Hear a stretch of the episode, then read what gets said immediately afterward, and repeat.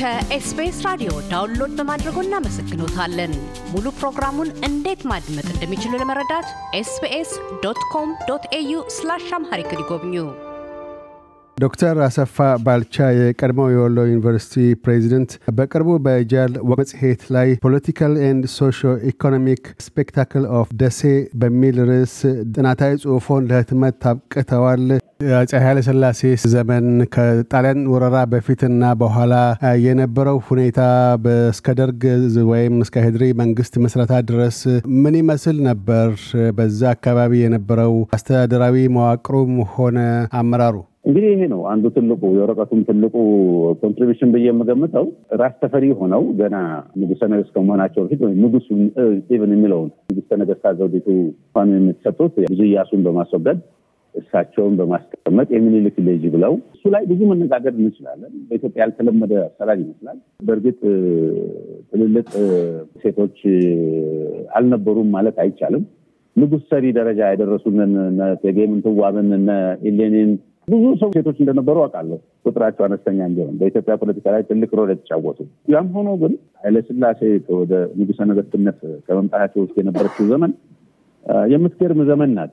መጠናት ያለባት ብቻዋን መታየት ያለባት ዘመን ናት። ንጉሰ ነገስት ዛዴዎቹ በግጥ ስልጣን ነበራቸው። እውነት በኢትዮጵያ ጉዳይ ላይ ይወስኑ ነበር። ውጭ እንግዶችን፣ ፈረንጆችን ሲያነጋግሩ ነበር።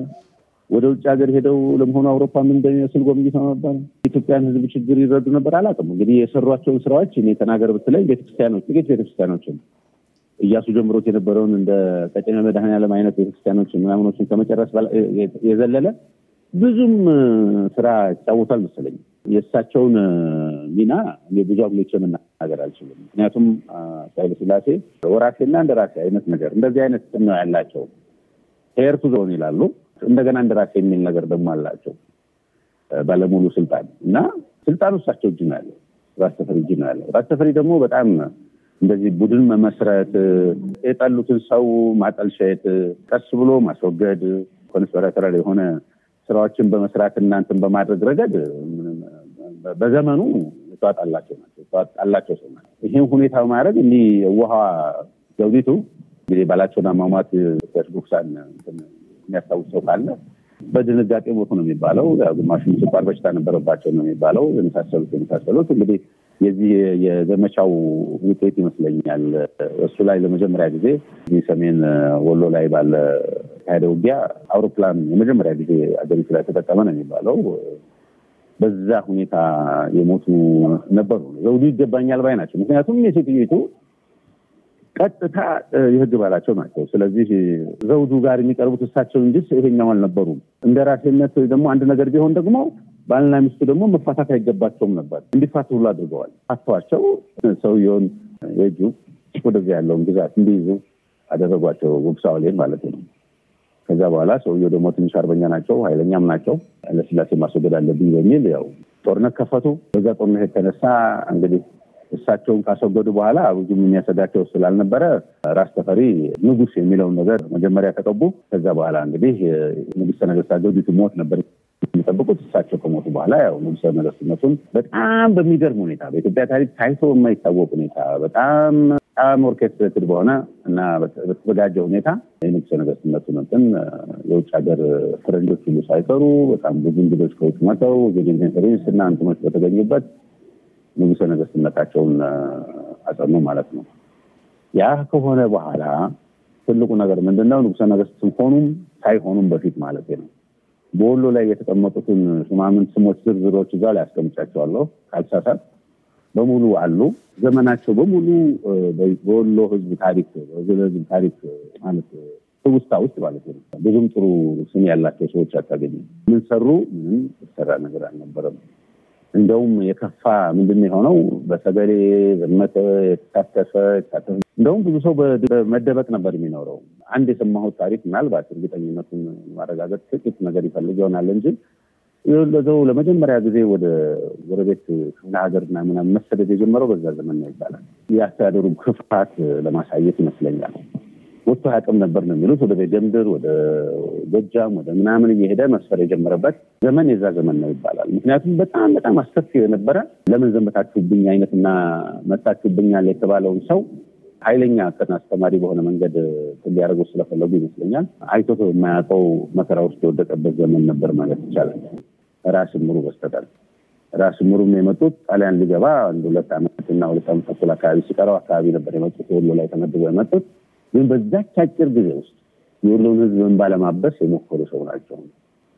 ስራ ሁሉ ለመስራት ከተማውን ሙኒሲፓሊቲ ለማዘጋጀት በሰፈር ሹሞቹን በደንብ አንድ ማደራጀት የታክስና የምናምን ወደፊት ደግሞ እንደዚህ አይነት ክፋቶች እንዳይደገሙ በሚለው መመሪያ መሰረት ክፋቱን ለማጉላት አልሞከርኩም፣ ለማሳየትም አልሞከርኩም እንጂ ወሎ ውስጥ ያልገባ አይነት የታክስ አይነት የለም፣ የግብር አይነት የለም፣ ያልገባ አይነት ግዴታ የለም። እንደውም እዛ ላይ አንድ ስንኝ ዝም ብዬ አንስቼ ቀን ሲተኛ ውሎ ያለቅስ ያድራል ውሻ ምን የሚለውን ነገር ወሎን ያስለቀሰው ከበደ መንገሻ የተባለው ጀምሮ አልነበረም። እና እንዲህ አይነቱ አስከፊ አስተዳደር ወሎ አሳልፏል። ይሄ የሆነው እንግዲህ ከጣሊያን በፊትም ሆነ ከጣሊያን በኋላ ረጅምን የጣሊያን ጊዜ በኋላ አርባ አንድም ጀምሮ አልጓራሹ ነበር የተሰጠው። ገና አስራ ስድስት ዓመት እያለ ወሎን በሱ ለሱ ጉልት ነበር የተሰጠው። ልክ እንደ ሀረሩ ለዛኛው ለትንሹ ልጅ እንደተሰጠው ሁሉ ለምን መኮንን የተሰጠው ሁሉ ወሎንም ኛው ልጅ በትልቁ ልጅ ተብሎ ተሰጥቶ ነበር።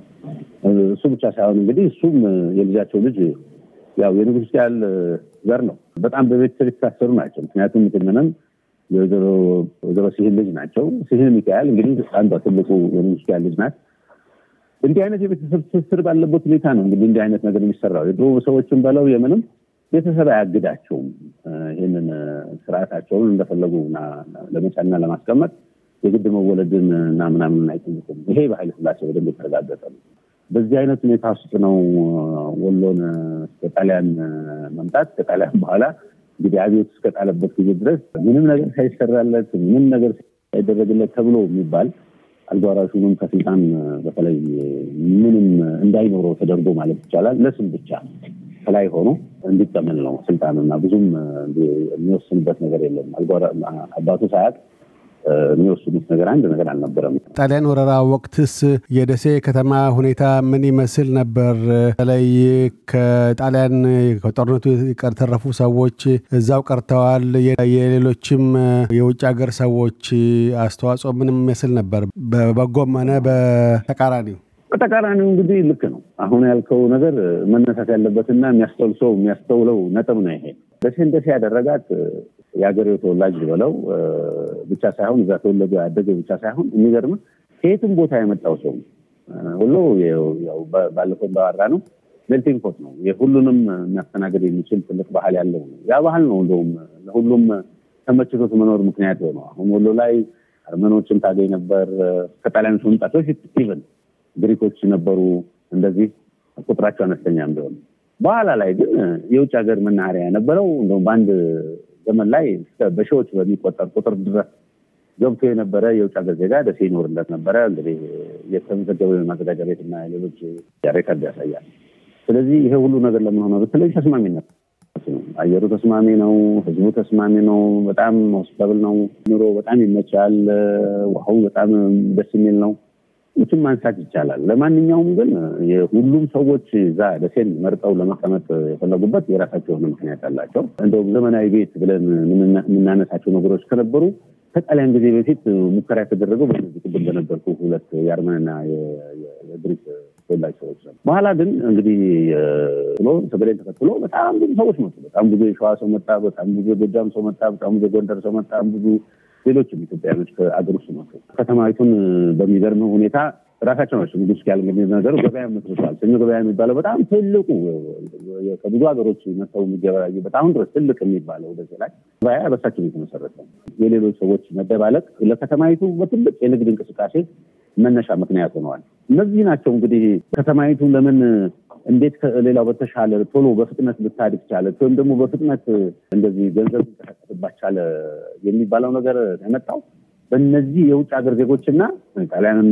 እንግዲህ ገብቶ ከወጣ በኋላ እኔ በእርግጠኝነት ያየኋቸው ወደ ለማግኘት የመሞከርኳቸው ከአርባ ያላነሱ ጣሊያኖች ነበሩ ነው የሚባለው።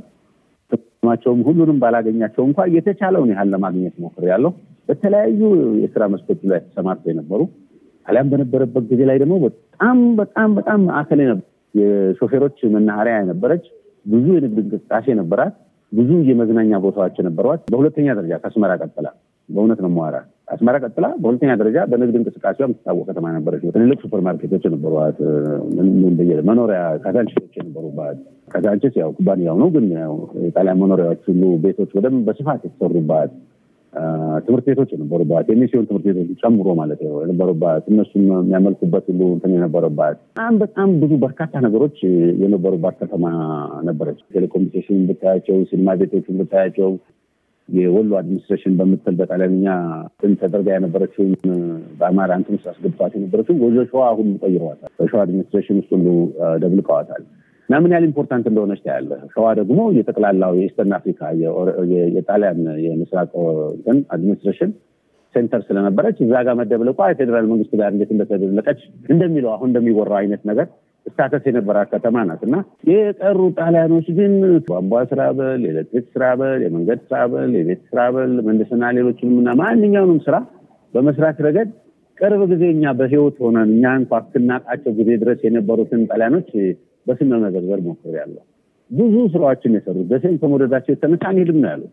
አንሄድም፣ አንወጣም፣ በቃ ሌላ ሀገር የለንም፣ ብዙ ይሰጠን ተብሎ አንድ የሰሩት ኃይለስላሴ በሀገር አቀፍ ደረጃ ትልቅ ጉዳይ ቢኖር እነዛን ሲያጠላት የነበሩ ጣሊያኖችን ፈቃድ ሰጥተዋቸው ኢትዮጵያ ውስጥ እንዲኖሩ በማድረጋቸው የተነሳ ሌላ ቦታ ለመሄድ እንኳ ብዙ ተጽዕኖ እያለ ብዙ ለምሳሌ የሶሪያ አረቦች፣ ሌሎችም አይነት አረቦች፣ የመኖች እና ነጋዴዎች ደሴ ላይ እንደነበሩ በጣሊያን ሰዓት ይወራል። እነዛ ሁሉ ተጽዕኖ ሲበዛባቸውና ከፍተኛ አሁን አስተዳደራዊ በደል እየመጣ ሲመጣ ከተማይቱን ሁሉ ለቀው እንዲወጡ ሁሉ አስገድደዋል በአንድ ወቅት። ነገር ግን እነዚህ ጣሊያኖች ያን ሁሉ መከራ ተቋቁመው ደሴን ከተማ እንድትሆን በማድረግ ሴቶችን አግብተው ምን ብለው ልጆች ወልደው ትልልቅ እንትኖችን ከፍተው ሰሩ በመሆናቸው ደሴ እንግዲህ መቼም የሁሉም ዜጋ መኖሪያ ሆና የነበረው በኋላ ላይም እንግዲህ እንደምታውቀው ስልሳዎቹ አምሳዎቹ እና ስልሳዎቹ ላይ እኛም ደርሰን እንዳየነው እንግዲህ በልጅነት ደሴ ላይ ያልነበረ አውሮፓዊ የለም ማለት ይችላል። የፈለግከውን አይነት ዜጋ ብጠራ ከፊሊፒንስ ጀምረህ እስከ ስዊድን ድረስ ባለ እንትን ውስጥ ያለ ነጭ ደሴ ላይ ይገኝ ነበረ። በተለያየ የሚስዮን ስራ የማስተማሪያ ግዴታ አይዶ ነው የሚመጡበት የተለያየ እንትኖች ነበሯቸው እና ደቡብ አፍሪካ ሁሉ ሳይቀር ከአፍሪካ ሌሎችም ዜጎች ህንድ እንደ ልብ ነው በብዛት ናቸው። እስከ ንግድ ተራ የእህል ንግድና ችርቻሮ ሁሉ የገቡ እንደነበሩ ትመለከታለህ። ምን አይነት የሌለ ዜጋ አልነበረም ማለት ይቻላል። ከተማይቱ ውስጥ እንኳ ሲነዱ የነበሩትን መኪኖች ስትመለከት ዛሬ ሞዴላቸውን ራሱ ከመስማት ውጭ ለእንትን እንኳ የተቀመጠ የለም እና ሁሉም አይነት ነገር የተደረገባት ትልቅ ከተማ፣ የንግድ ከተማ በዜጎቿና በነዋሪዎቿ ብቻ ትግል ያደገች ከተማ መሆኗን ለማስረገጥ ብዬ ነው እንግዲህ ይህን ሁሉ ድካም ማለት ይህን ሁሉ እንትን የሰበሰብኩት። እያደመጡ የነበረው የኤስቢኤስ አማርኛ ፕሮግራምን ነበር። የፕሮግራሙን ቀጥታ ስርጭት ሰኞና አርብ ምሽቶች ያድምጡ። እንዲሁም ድረገጻችንን በመጎብኘት on demand እና በ SBS mobile app ማድመጥ ይችላሉ። ድረገጻችንን SBS dot com dot au Amharic ን ይጎብኙ።